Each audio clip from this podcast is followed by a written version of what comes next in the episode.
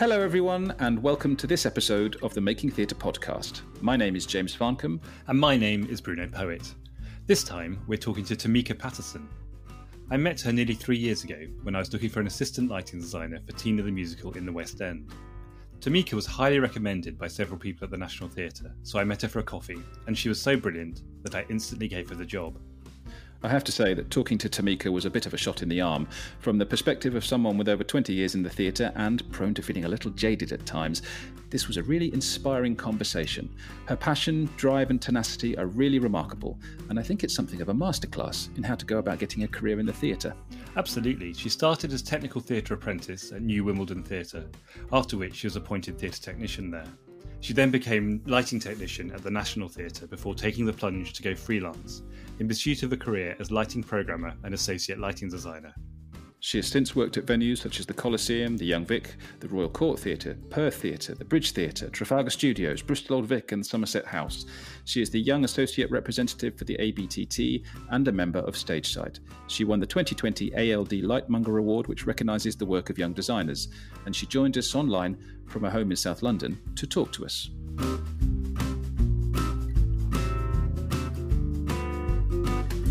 Hey, Tamika. Welcome to our podcast. It's really great to have you. Well, thank you for having me. so last time I saw you um, was at the beginning of the final dress rehearsal um, for the new London Tina cast, and we were all there in the stalls, just about to start the the last run through before we had an audience. Um, when the announcement was made that all the West End theatres were going to be closing. Um, yeah. So, how are you coping with the lockdown? Um, it is getting better. Um, to start off with, it was uh, quite hard, and just knowing how to deal with things. Um, but once I found out that keeping myself busy was the way forward, it's then just been really great just to um, get my head stuck in a couple of projects, learn some new skills and things to do. Um, so yeah, it's definitely better than when we started. I mean, I hope it doesn't last um, much longer. It's not that great. um, yeah, I'm, I'm glad you found ways to get through it and things to do because your freelance career was just starting to take off. You had a lot planned for the year, and now it's all been taken away. Yeah, so I um been freelance just under a year when uh, COVID hit. Um, just focusing on assisting and programming, and I was kind of getting into my stride. For like the first time, I had work booked up for like three months in advance, like back to back. So it's all going well. I kind of realized that this is what I wanted to do, and I was getting the work, and then COVID hit. Oh, yeah. Did you qualify for assistance from the government, or have you fallen through the cracks in the schemes? Uh, so I have um, fallen through many gaps. Uh, so I left National in May 2019, so it couldn't be furloughed um, as a full time member of staff. I because my tax year, where I was earning the majority of my salary through being a freelance, my it was my tax year 1920, but they were only counting up to 1819, so I fell through that gap. Um, and then I was unable to get universal credit um, due to wow. savings. So wow, so because you've been a good freelancer and saved up for, for tax or whatever, you've now penalised for yeah. looking after your finances and not yeah, being. And now I've got to, to use those savings. yeah, so now yeah, it, it feels like you've been hit in every possible direction. And so, yeah. what are you doing to keep afloat at the moment? Um, I have been work wise. I have been learning, dipping in and out of learning Vectorworks. Oh, well done. I should say that's the CAD software that most lighting designers use, which is notoriously difficult to um, yeah. get your head around. Yeah. How's um, your how, how are your Vectorworks rage levels? um, quite quite big. I mean, I had to um, order a new monitor screen because I was like, this is going to make it better. I'm blaming the monitor for why I'm getting so frustrated and can't do things. Um, so yeah, we'll see how that works. But um, it's getting better, which is great, and I now have the time to sit and commit to it. Whereas before it was trying to work it in between work and do bits and pieces. So now I'm like, I'm going to come out of this and I'm going to know how to use Vectorworks. So that's my like top goal for work. That's that's a that's a really good goal. And how are you finding getting yourself motivated to do that? Okay, actually. So when I started lockdown, I created a little schedule. So I live off like schedules and like to do lists, mainly because I'm quite forgetful. Yeah. Um, so I had um, a schedule just like personally to do like exercise and to read and to do bits and pieces and to do some self learning. And so from that, after like three weeks, I was like, okay, I'm going to do this. So I get up at the same time, get ready, and then like I was going to work, sort of thing, instead of like lazing in bed, because I feel like if I start that, I will never get back up again. Yeah, that's that's really good. I think that's a, a lesson we could all learn. Really, I was going to say, I'm going to take a leaf out of your book. so, if lockdown hadn't happened, um, what would you be doing right now? right now, I'll be getting ready to program a show at the Kiln, which is due to open next week, um, which is Oh, lovely. So it would have been my second show at the Kiln, and it was really nice to be asked back. And I guess it shows that my work, what I do, is good. And so it was really nice to go, well, to be asked to go back there. Um, but obviously, it's not happening now. So hopefully, it'll happen in the future. That's great to have that confirmation, though, isn't it? That when you get asked back, it's sort of the best compliment that you can be given, Yeah. really. Yeah, absolutely. Especially from um, a, a theatre, a space where I didn't really know anyone. So I went in there Yeah. with my first show with a lighting designer, and then I've been asked back to come and program a completely different show. So that's really nice. yeah, Um, that's great. Well done. Thank you. Really. So let's talk a little bit about your story then. Uh, Could you tell us what your first experience of theatre was? yes. So I started um, in performing arts. Actually, I started dancing. Um, so I was dancing. It was like a, a hobby of mine. And then I went on to college to study performing arts. And in my final year, my teacher, my tutor was like, "You need to apply for drama school." And I was like, "No, don't want to. I don't want to be an actor." Um, and then so you knew that already. yeah, yeah. I was like, I just don't want to do it.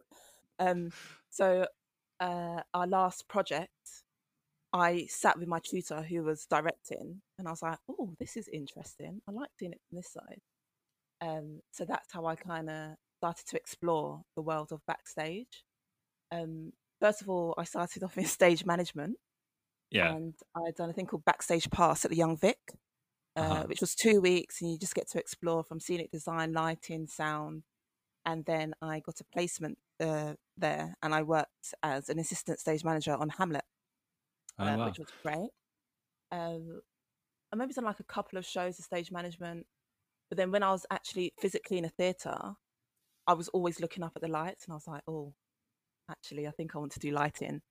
Um, and then so I didn't study or go to drama school, and I done a technical theatre apprenticeship, which was a year long, um, at based at New Wimbledon Theatre for Ambassador Mm. Theatre Group. And Okay, so how and how did you how did you find out about well the Young Vic scheme and the New Wimbledon Theatre scheme? How did you come across them? Because obviously they were hugely useful to you to find out what you wanted to do for a career. Yeah, absolutely. I think the Young Vic thing was uh, through my college. So I went to Lewisham College, and they have really close um, connections with Young Vic. and We always used to go there to watch shows. Yeah, Um, with uh, the apprenticeship, I, I, I, I didn't want to go to uh, drama school. I was like, I don't want to get in debt. that was my main thing. I was like, I don't want to owe anyone money. Um, so I was just looking around, and I worked in retail, which I absolutely hated. Um, but I swapped my shift to work morning delivery, so I'd finish at ten, and then I'd go out into West End and hand out my CV every single day, trying to get experience. Um, yeah, I think the thing is with stage management, it's quite easy to take on work experience. I think not, but not easy, but easier, because you kind of shadow, you can help set props or do a shout check. You can get quite involved. But I think with technical theatre, because it's such a skill, I think you kind of have to know what you're doing. So it was a lot harder to try and get in with experience in theatres. Um, and in a sense, I kind of gave up. And one, and then it just popped up on my laptop that ATG were doing apprenticeships. Like Mm. the deadline was like two days away. right. Apply. Um, so yeah, I applied and I got the job, which was great. Well done. Yeah, I've got two questions about that. I was, so, were you literally just going to stage doors and giving your CVs to stage doors? Is that what you were doing? Yeah, yeah, absolutely. So I was just yeah printing off CVs. If I could get the name of the chief or whoever's in charge, I was addressing it to them. But then I just had loads of kind of generic um, CVs and just walking around, handing them into stage door. Um, very few replies, but it's like someone's going to get back to me, so I just kept on going and yeah. And then when you say that the the information about the um, apprenticeship popped up on your laptop, where did that come from? I can't remember. It might have been like an ATG. I guess in like with I don't know like cookies and stuff. It was just seeing that I was hmm. researching mm. all these bits and pieces. Um, but yeah, it's how cookies work for the goods. so, what was your experience like on the apprenticeship? Did you feel like you were given real concrete skills? Uh, yes. For regional theatre, I do. What was nice was that I was working in real time. I was working in a professional environment. So I had to keep up.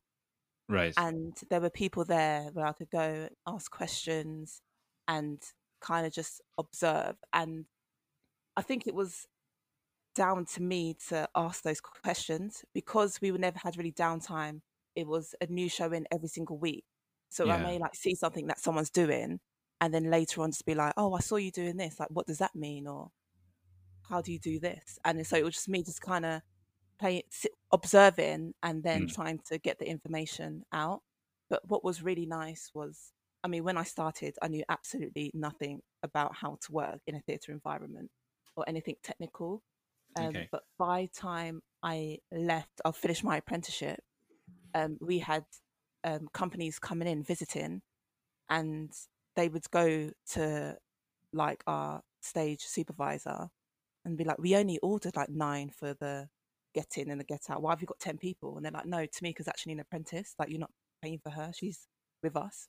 So that was really nice to know that when I started, I was kind of in a sense just like standing around and waiting for someone to give me a job or just doing small tasks that I knew how to do. But by the end, after a year, I was fully involved. Yeah, so you became effectively a full time member of crew after your yeah. after your year there. Yeah. And you were learning by doing, which is there's no substitute for that, yeah. in my opinion. Yeah, yeah I, I agree. I love apprenticeships. I think everyone should do them. I think they're great. so you have to say, what is it that attracted you to lighting in the first place? What was it about lighting, particularly, that, that grabbed your attention? For my 13th birthday, I think it was. We went. My mum took me to see um, Fame. I just remember just like seeing like all the fashion lights and looking up and just being like mesmerized by what was going on on stage. I then, because I didn't know much about like sound or the other departments, uh, I think that's why I chose stage management because I had a mm. misunderstanding of what the job was. So I thought a stage manager was, in a sense, a technician where they kind of do a bit of everything, not that they bring everyone together. So I kind of had like a misunderstanding on what the job was. Um, but as I was doing the my apprenticeship and working in the with the lighting department, I just gained a strong interest. And every time the equipment would come in and seeing how versatile it was and what it could do, and then working on a panto, I think as well was the the, the big thing for me. I was like, this is great. Um, so yes, that's really intoxicating. That that's my first ever show that I worked on in a professional theatre was a pantomime as well. Oh, great! I love pantomime. Yeah, yeah mine too. But I was on the fly floor for my first ever professional panto. I was doing pyrotechnics. I got to do all the. They put me in charge of the, like my first job. It's great. Did you um, blow me up, James? Yes. Well, I'm glad you're safely safely behind the lighting desk now, James, or, or, or not even touch your lighting desk, just behind a, a designer's desk. So you became attracted to working in lighting rather than anything else in theatre. So how did you hone those skills? Because programming lights is a highly specialised job. You operate the computer that controls all the lights and the lighting effects. Um, really, when I started at the National, um, so I kind of understood a bit about programming when I was an apprentice, um, but it wasn't until I was at the national that I saw it in action. And when I yeah. saw it, I was like, "This is what I want to do." Like straight away, I was like, I'm all for this. Like team programming, let's go. Um, so what do you love? What do you love about programming? What what about it appeals to you? I love um, taking the designer's ideas and making it and like putting it into practice and making it their vision and yeah. putting their thoughts onto stage. I really love that. That kind of uh what's the word? That involvement mm-hmm. in the process. Um, yeah, because you're right at the coalface with us as we're yeah. trying to um, frantically yeah. put together pictures on stage in the tech, and you're yeah. often under a lot of time pressure as well because there's that feeling that um, the whole room is waiting for us to finish making a particular lighting cue before we can move on through the rehearsal. Yeah. How do you how do you feel about that pressure? Do you thrive on it? Does it scare you? What's what's it like? I think in the moment I get on and do it. Like it does scare me, and I normally afterwards I normally kind of put a down on myself I'm like, oh, I should have done this. I should have done that. I feel like everyone was waiting for me. You're your, your own worst self critic, of course, yeah, like, like, so many of us are. Yeah, absolutely. Um, or I I take it home and I'll go to my friends or like my mum and I'm like, oh my gosh, I had such a bad day. And I go and everyone's like, no, like it was fine, like it's forgotten. I'm like, oh, okay, sure, that's that, that's fine. But I always try my best, and something that I've learned as well from being in the sort of producing world is that you there's I've made like so many connections and mm. have a large network of um, highly skilled and helpful and supportive people around me that I can just um, send like call or send a text, just be like, "Help me! I don't know what I'm doing." Um, so, has, so the, that... has the kind of community of um, of programmers who are more established been very welcoming to you and very helpful? Oh, absolutely, yeah, hundred percent in a set when I walked into it, I kind of thought that it may be like no one was really want to help because it will be kind of schooling someone who could potentially take work. Um, but I think everyone that I've worked with has been incredible, really supportive. Um, a lot of my programming, I didn't do much programming when I decided to go freelance, which is a bit of a weird one. But I observed yeah. a lot and yeah, uh, took like loads of opportunities to to go and sit behind programmers and lighting designers um, when I wasn't working, mm. um, just to try and learn and pick up and ask questions. So a lot of my desk knowledge has come from watching other people do it. Watching, yeah, you certainly popped up in a couple of my texts um, behind the behind the yeah. desk and had a look at yeah. what's going on. But I think that's it's, it's fantastic that you've taken it upon yourself to to make the effort to do that and to learn the skills because seeing people work and seeing how people work and the results that are happening on stage as a consequence of that is such a brilliant way to do it to learn about the whole world of making plays and i think it's something that you can't learn by reading books or by doing courses or no. talking about it being actually in the room while it's being done i think is yeah. hugely beneficial and I, and I think that's why you thrive so much yeah i think it's a lot to do as well with my apprenticeship like being in that right. working environment i've had to mm go and ask questions and go out there. I'm not sitting with like 20 other peers and all working like together. It's just been me at that one level and everyone else has been higher than me. So it must have been tough though to be in that position as a, a young person with little experience coming into that world.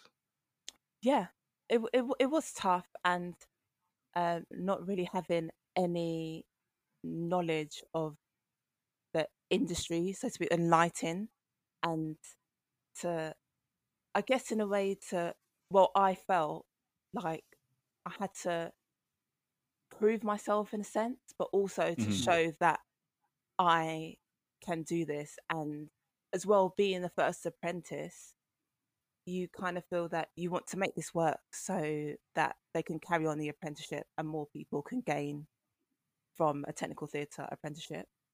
Yeah, well, you're you're a great example of the potential success of these schemes. So you've talked a bit about programming, and that's obviously a big chunk of the work that you're now doing, or would be doing if we weren't all sat here talking because we're in the middle of a pandemic. Um, but also, um, I mean, I first met you. Well, I first worked with you to when you were assisting on Tina, um, yeah. and you've been doing a lot of assisting on various shows. How do you how do you enjoy the role of assisting, and how does that sort of compare to being a programmer? I think assisting is when you uh, you just really like get involved with a project and you kind of have your role. So like on Tina, Yeah. it was like okay, I'm looking after follow spots, and then I kind of was like okay, this is my thing. I want to make sure that they've got like uh, cue sheets that is up to date, that any notes that they've made that I communicate Mm. with them, and it just kind of becomes like your baby, and it, so it gives Mhm. you something to focus on and something to really like get your teeth into, and then take pride in like follow spots. Because as well with like the rest of the company, say follow spots are quite often forgotten about, like outside of Yeah. So it's nice. Unsung, unsung heroes of theatre. I yeah, think they are. absolutely. So it's just nice to kind of give them attention and work with them. somewhere in the ceiling and in the dark. They're easily forgotten. Yeah. Uh, and um, how many did you how many did you have on Tina? Uh, we had four, so two front of house Yeah. and then two in like the slips position. Um, Mhm. and I'd only called for the spots once before, and Bruno and Max were like, "Oh yeah, do you want to call for spots?" And I was like, "Yeah." And in my head, I was like, "Right, okay, Tamika, this is." what does this then I feel like um, kind of the pressure behind it kind of made me not slack off because I was like, I know that I need to kind of concentrate, and as I'm calling it, I need to learn the skill that I'm trying to do as well. It's pivotal on a on a show like that as well, isn't it? Because the follow spots are so so important. Yeah. Because most of the time, a lot of the time, I imagine they're the they're the primary source of illumination, and the light the rest of the lighting is doing looks and effects. Actually, Yeah. is that right, Bruno? Yeah, yeah, very much Yeah. so. I mean, particularly on Tina, and actually the same for for Miss Saigon. I think it's you know, the style at which I've done those big musicals is that the follow spots are nearly all the time providing the the light, the front light on people's faces, and the focus for the scene. And we tend to use them in, on those shows in quite a subtle way. They're not sort of obvious big circles for most of the time. Um, and so Tamika's job is quite hard because I'll sort of mutter a few notes to her about how I want the follow spots to be for a scene, and her job is to sort of interpret that into actual useful information she can pass on to the follow spot operators in the heat of the moment. And what's great about having a, a brilliant spot caller as an assistant is that, and someone who's really paying attention to what's happening on stage, is that after a while you can basically just leave them to get on with it. And their contribution to the show is just taking what you know my guidance and running with it. Tamika, did you find were you managing them as people as well? Because uh, I, my experience, I remember doing this on the, the Woman in White in the West End, uh, and uh, the things I learnt on the Follow Spot channel made my eyes water sometimes. but I mean, I am very thankful for the follow spot private ring because I mean, sometimes they would go off one. I was like, I have no idea what you're chatting, but it's like you have to. I'm listening to any notes coming from uh, the lighting designer or the associate, and I'm trying to concentrate about what's going on in stage, and then like they'll be in like a massive conversation. And then I might be like re-blocking something on stage and be like, "Sorry to interrupt, guys." Like I feel like I'm the one that's like, "Oh, sorry," And but can we just like concentrate what's going on stage because blocking's changing or whatnot. So Mhm. um, I think just finding the balance of they are, unless they're like front of house spots and with someone else or with other people, they are sitting by themselves. But yeah, some of the conversations that they had, was, we're going to turn you down for a bit. Tamika, you worked with me on Tina in the West End, but more recently you've been involved in Dear Evan Hansen with an American lighting designer. Did you find the American process very different from what you've seen working with um, British lighting designers? Yes, it was very different and it was hard to pinpoint why. Um, reason being that it was a show that already existed. So Right, all yeah. my assisting up to that point was Tina, which was um, a new show, and Evita at Regent's Park Open Air Theatre, which was a new show. So it was the first time I had joined a team that has been doing this show. It was like their fifth time doing it or something like that. So they've already made a lot of the decisions. You're not just because when we Yeah. make a show for the first time, then you're past the team discovering what the show is and yeah, absolutely. discovering what the lighting might be. So here Yeah. it's slightly different because they've w- already worked out a lot of it, and you're just making adaptations for this particular venue and the then the cast. Yeah, absolutely. So Yeah. they also brought over um, a US assistant who was called in for the spots. Um, Right. So at the time, I was like, oh, I don't really know what I'm doing, but I Yeah. kind of took um, on the role of doing paperwork and um, changing the paperwork to suit West End, and um, Yeah. and then also learning as well the associate side because once they left, I took on the role of associate to then look after the show. Brilliant. So you're so you'd be going back to see it every so often to check everything's still working as it should. Yeah. Yes. Yeah. Um, was it a difficult decision to go freelance? Well, obviously, with that, all that in mind, that's why you went freelance because that's where you were aiming. But Um, um, was it a hard decision? Yes, it was really hard. Um, I had to talk myself into it for about nine months to get ready Wow. for it. Um, because I had never, I've always had work since I was 16. So the thought of being freelance and potentially not earning any money was, um, yeah, uh, scary. yeah, really scary. um, so after Tina, I went back to the National as a lighting technician um, in the Olivier, and it was a year's contract. And I was like, Yeah. okay, I'm going to use this time to kind of home in with like the programming and stuff and take up opportunities that they may have um, for me. And because the team's so big and everyone kind of needs a fair shot, I wasn't really getting the time behind the desk or doing what I wanted to do. So a little while and I was like, okay, I'm going to leave. I'm going to go freelance. I'm going to do it. um, so then I, that's when I started saving because I was like, I want to go and I want to shadow and I want to sit behind people and I don't want to have to think about money. Um, so I then started talking myself around it from about like October. Um, and then it got to January and I was like, oh my gosh, what am I doing? And I was like, no, you've got to stick with it, keep going. And then it got to maybe like a month before um, I was due to leave. And like my supervisors were like, are you sure you want to go? And I was like, oh, I don't know. And then I was like, no, Mika, you've made this commitment, you're going to do it. And yeah, so then I left. But I think it's like, I'm really thankful for it. I'm glad that I left. Um, I've learned so much and I'm kind of, I'm doing what I want to do. Um, and I feel that, especially with programming, I'm a lot further ahead than I would be if I stayed at National. Yes, because that really is a good example of learning by doing, isn't it? There's no other way. Yeah, Yeah, exactly. And yeah, had the pandemic not hit, then you'd have had a really, really busy few months. So Yeah. you've definitely made the right decision. Yeah. Definitely. How did you find working in the West End when you left? Because that's quite a different proposition to the to the national, isn't it? Yeah. So when I, um, I have a thing, especially with Bruno. So he, Bruno offers me opportunities, and I get really excited because I'm like, oh my gosh, this is great! Like Bruno's asking me to be assistant or program uh, the cast change on Tina, and so like on the phone, I'm like, yes, amazing, Bruno. Like I'd love to do it, and I get off the phone, I'm like, oh my gosh, what have I just done? I have a program. I'm programming Tina. It's going to be insane. Oh my gosh, I'm not good enough. And I start going into like, a, a, like I go into like a crazy place. Um, but with uh, with West End, it was quite hard because, for example, with Tina, I wasn't really sure of the role of an assistant, and Yeah. I think National works completely differently to any other organisation or company. So I spent a little time trying to work out, oh, it's part of this job and part of that job, and I'm taking this from here, and then just fusing it together.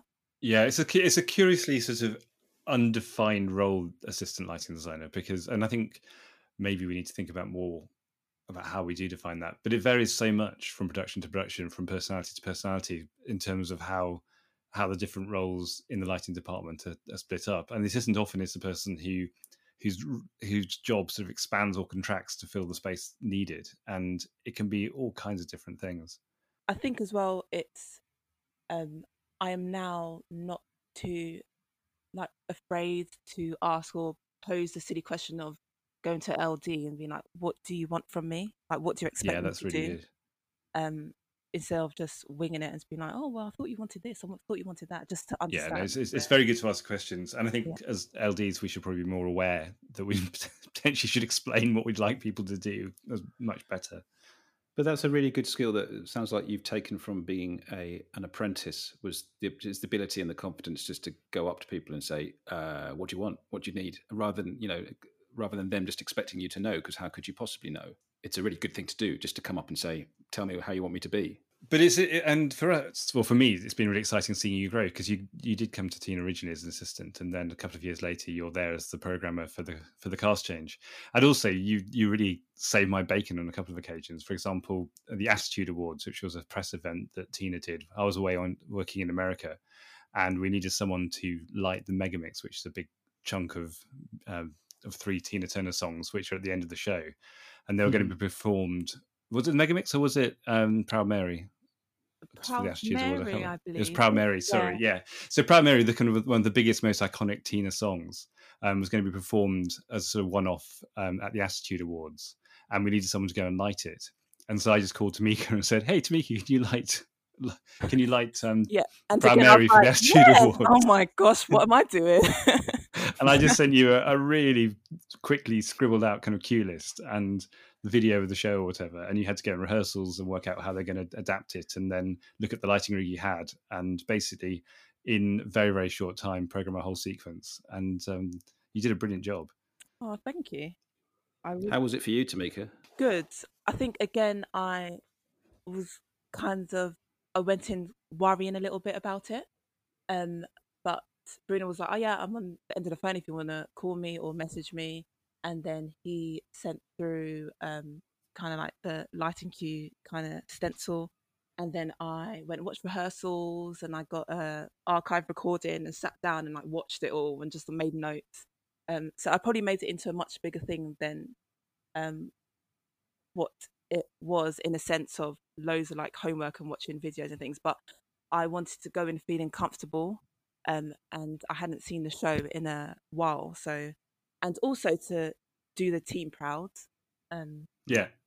Um, no, yeah. exactly. And preparation is so important because if you do go into those situations having done the preparation, then you're in a really good place to make decisions on the spur of the moment because nothing goes exactly as planned yeah. in your head.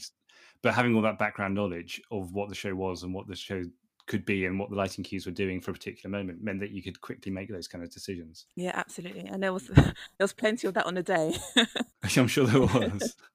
yeah, because you even had to um, push the lighting operator aside because they weren't doing the cues in the right place. Is that right? Something like that happened. At one point, I had to get up a, a Avolites desk manual to program the show, and then they started the number. They start, started sound, and then the programmer had even loaded the cue list on the desk, and I was like, I don't know why it's not there. And then it was absolutely insane. And then I was just like, right, I'm pressing the go button.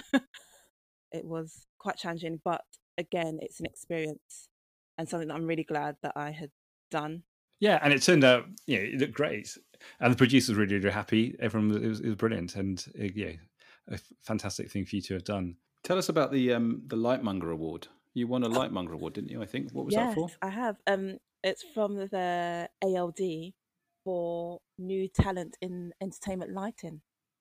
So yes, we had our virtual ceremony on Tuesday. Thank you very much.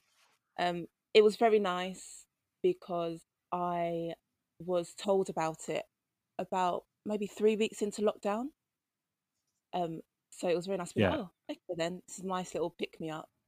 Um, and also, yeah, I definitely. think for like many of us, we don't do our work to be awarded or recognized. Like we do it because we love it. So it was really nice to yeah. know that I'm out there doing my work and it has been picked up without me going out and seeking to be recognized for the work I do. So that was really nice and really warming to know actually that I am on the right path. Yeah, that's a, that's a huge compliment. And do you love making theatre? Um, I love musicals. I, I enjoy watching theatre as well. I always go out and watch a show um, when I can, and I am happy to go and watch a show alone. Like it does not bother me at all. And I will be the yeah. crazy woman walking out with a bag full of swag because I'm just that person. um, so you're a mega fan as well as working in it. Uh, yeah, absolutely. I I think the thing is from what from being in a receiving house what I missed was being part of making it happen. So the show was already there, already made up, light and sound, everything was there. We just threw it up and the show went on. And I think that's what I really enjoyed about Panto because it was a one time yeah. in a year that we had involvement on making a show. So once I went into producing, I was like, I'm never going back. This is amazing. So yeah, just seeing how shows grow and even like with example, Tina, I think I left just before previews, maybe, or slightly into previews. and then coming back at press night and being like, wow, it has changed from what I remember it, and it's only been like two weeks. So I just love the yeah. We did lots of changes during previews on that show. Yeah. Even the follow spots, I was like, oh, there's a moving light up there. That wasn't there when, when I was there. Um, but just seeing everyone come together, the creative ideas bouncing to and fro, and just sitting in a room, and I just like to listen and observe, and yeah, I think it's great. Um, so, at what stage did you become aware of all of the the different jobs that people could do in the theatre outside of just acting and dancing? I think as I was dancing, but at an older age, because Yeah. we would, um, as as I was old, at an older age, we were allowed to sit in the auditorium um, during our tech, and that's then when you got to see the lighting desk out and people doing their bits and pieces. And it's, I don't know what I thought before, whether it was like theatre, like fairies would come and do it. Like you just never, it never like came to me of how this happened. Like we would go on stage Yeah. and there'll be lights and there'll be sound, but where did that come from? It never really Yeah. um, occurred to me. So I had a better understanding of it when I went to college, um, Yeah. but it wasn't until my apprenticeship and then going to national where it kind of uncovered so many different jobs that I just didn't know was out there. It's funny, you know, I've not been to work at the National for, well, it's over a year now. So I could hardly claim to be a regular at the moment. But I think it's my favourite place to work. And, uh, and so I have, I'm very affectionate about it. I think of it as my home theatre. Do you know what I mean? Is, do you have a, how, how do you feel? Are you fond of it? Do you have fond memories? Uh, yes, I do. Like I go back to um, visit, and it's always like it's got like a little soft spot, like a little space in my heart, like the National Theatre, and that's I feel like that's where like I really Yeah. grew and understood what I wanted to do, and so I feel like I have a lot to be grateful for for what the National has offered me, and going back and watching shows and just feeling like really proud and knowing a team behind it. Um, it's Mm. sort of like a great sense of um, having worked there. Yeah, I think I, I think I have a similar feeling about the National. I've done such a variety of variety of shows there in the different auditoriums and different types of plays. But it's definitely a place, a theatre I love coming back to, and it probably is if I have such a thing as a as a home venue, then that would probably be the one I pick. Do you have a favourite, or do you have a a venue that you prefer lighting in at the National? Uh, I love the Ollie. I love the fact that it's a, it's kind of works like a studio theatre on a giant scale.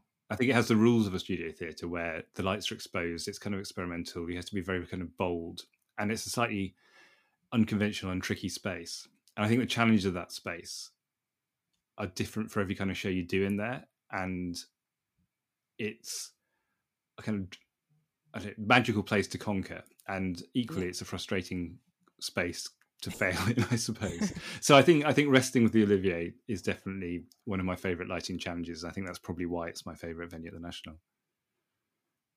Yeah, I'd agree. I think, although I do love the Lyttelton too. There's something very comforting and Yeah. safe about Lyttelton.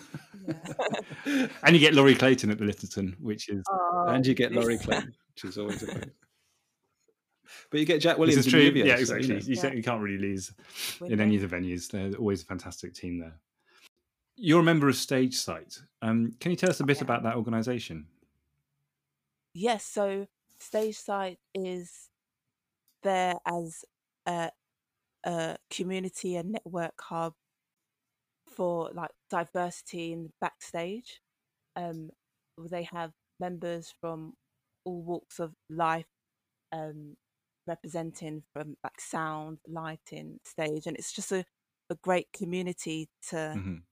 kind of speak up and a source to be there because I think as well growing up if someone thought or coming into the industry if someone was to do work experience or to look on stage and be like oh I don't really see anyone or know anyone that looks like me working on stage I think going onto the stage um site website and seeing all these individuals that either represent them or look like them or people that understand and want to help them grow and Mm. I think that's just a really nice thing to have. Yeah, so you think role models are important in Yes, encouraging absolutely. people to think about a career in theatre? Yeah, It's still predominantly white and Yeah. male, isn't Yeah. it? yeah. Even like that being said, I have always um, felt comfortable at work. I've never felt out of place or made to feel like I look different or I sound different from other people. Um, and if anything, the only thing that's been kind of brought up is that I am a female, and I used to get it quite a bit with visiting companies um, at New Wimbledon Theatre, and it wasn't like, oh, you're a female, so you can't do technical theatre. It was more a sense of, oh, do you need help lifting out of the truck? Like, do you want the guys to do it? And it's like, no, I've I've come to this item to lift it because I want to lift it. Just let me take it inside. So I think that was uh, more of an issue and what was frustrating um, over being a black female. Why do you think there's such a, a lack of diversity backstage? Um, I think it's quite tricky. The reason being is, especially like with technical, I don't think like you can offer the job and promote it to um black people or to like diverse applicants, but they need to be there to apply.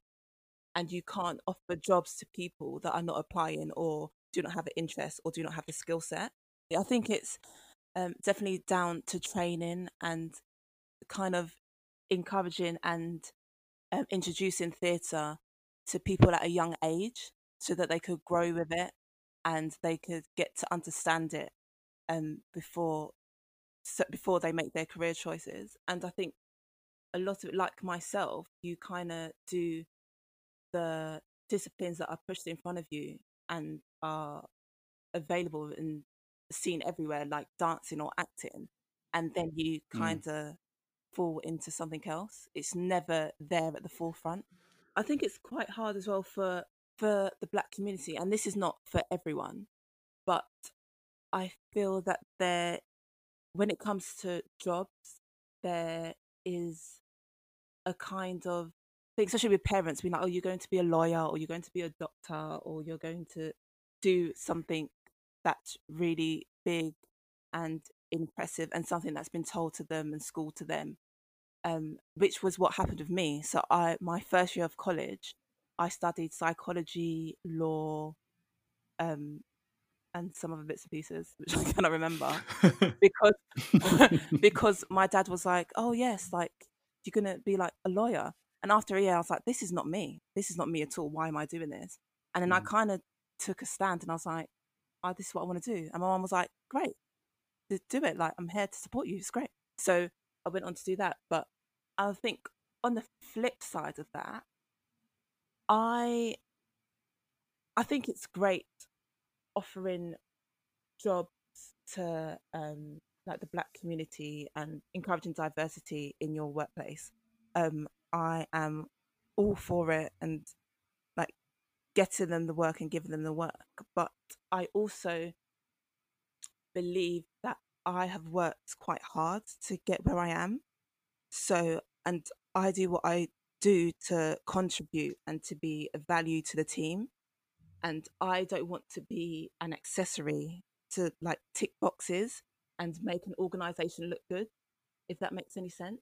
I don't Mm. want to just be plopped into a Yeah, situation to be like, oh, yes, like we've got diversity. I want to be there for my skills and talent and because I've worked hard to get there. So, more kind of like uh, placements, like incentives, people, companies that offer like work experience um, to those who are maybe like cannot afford to go to the theatre or have show Mm. interest but can't afford to go to drama school because I think there is something out there that kind of tells you you have to study it and you have to Yeah. study to to do whatever you want to do whatever you show an interest in.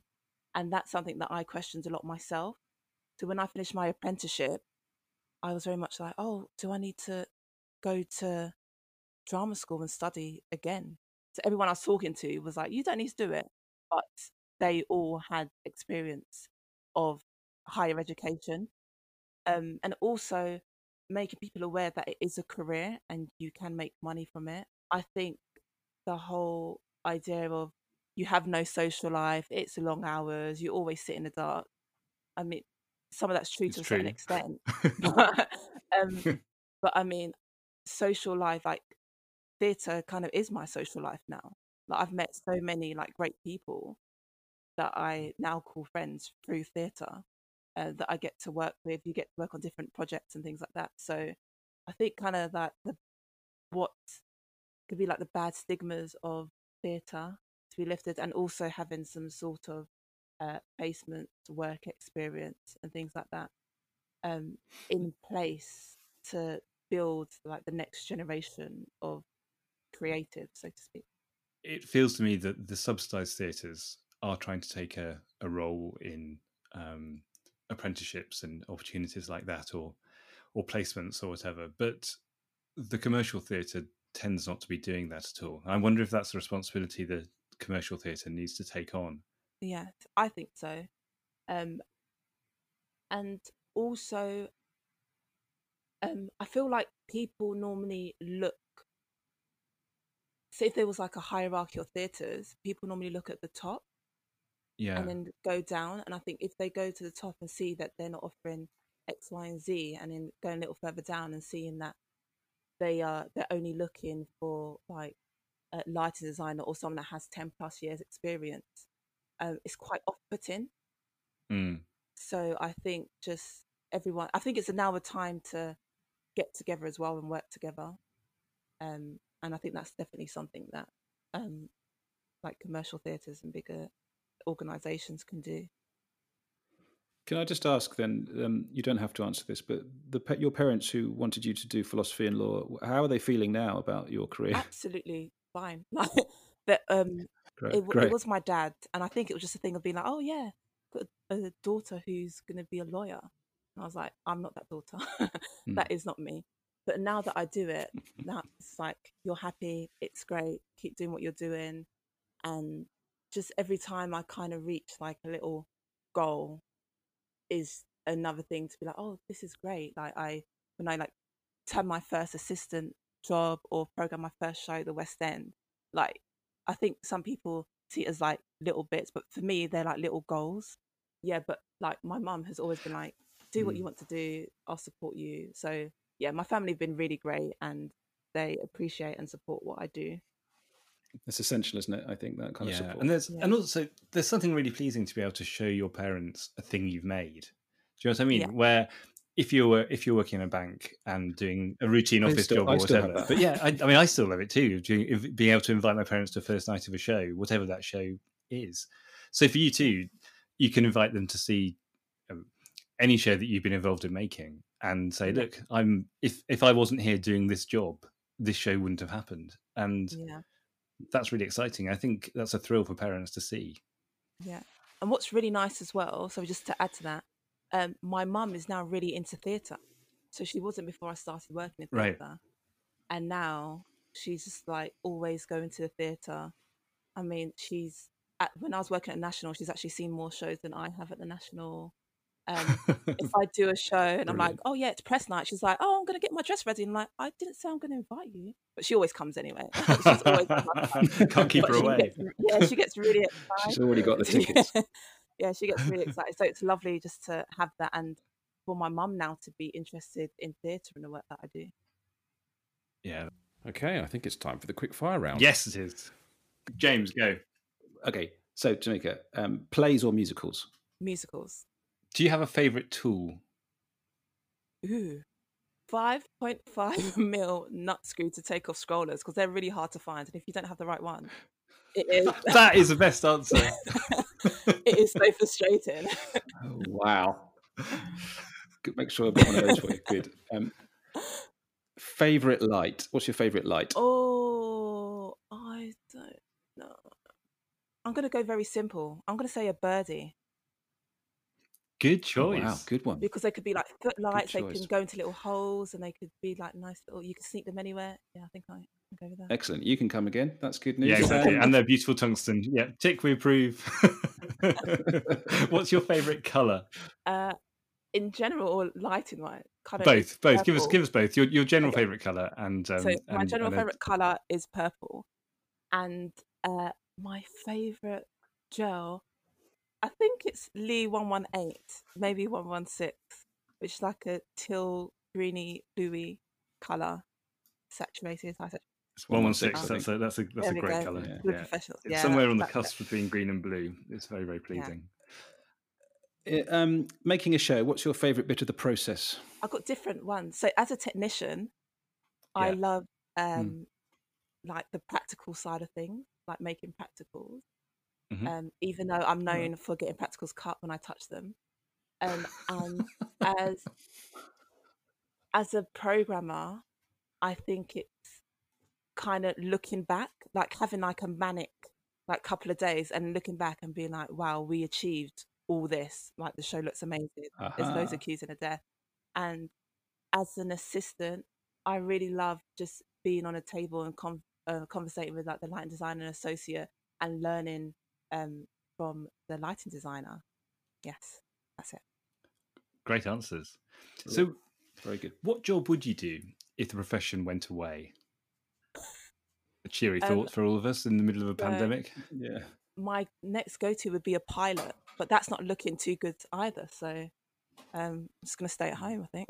but yeah, I think I, I'd be a pilot, I think, if I wasn't in theatre.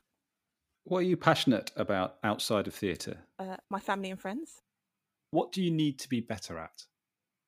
believing in myself. And then finally, your tech rehearsal must-haves. If you had a rider, what would it be? Ooh. A desk fan, especially in the summer. Right. I would have some sort of massive sign or something to go over the power of a desk because there's been many a times when I've been in the middle of something and someone's wanting to plug in a vacuum cleaner and pulled out my desk power. So some sort of lock safe on the on the plug would be great. That would be good. Tamika, that was fantastic. really um, great to talk to you. Thank you so much. oh, thank you for having me. It's been great.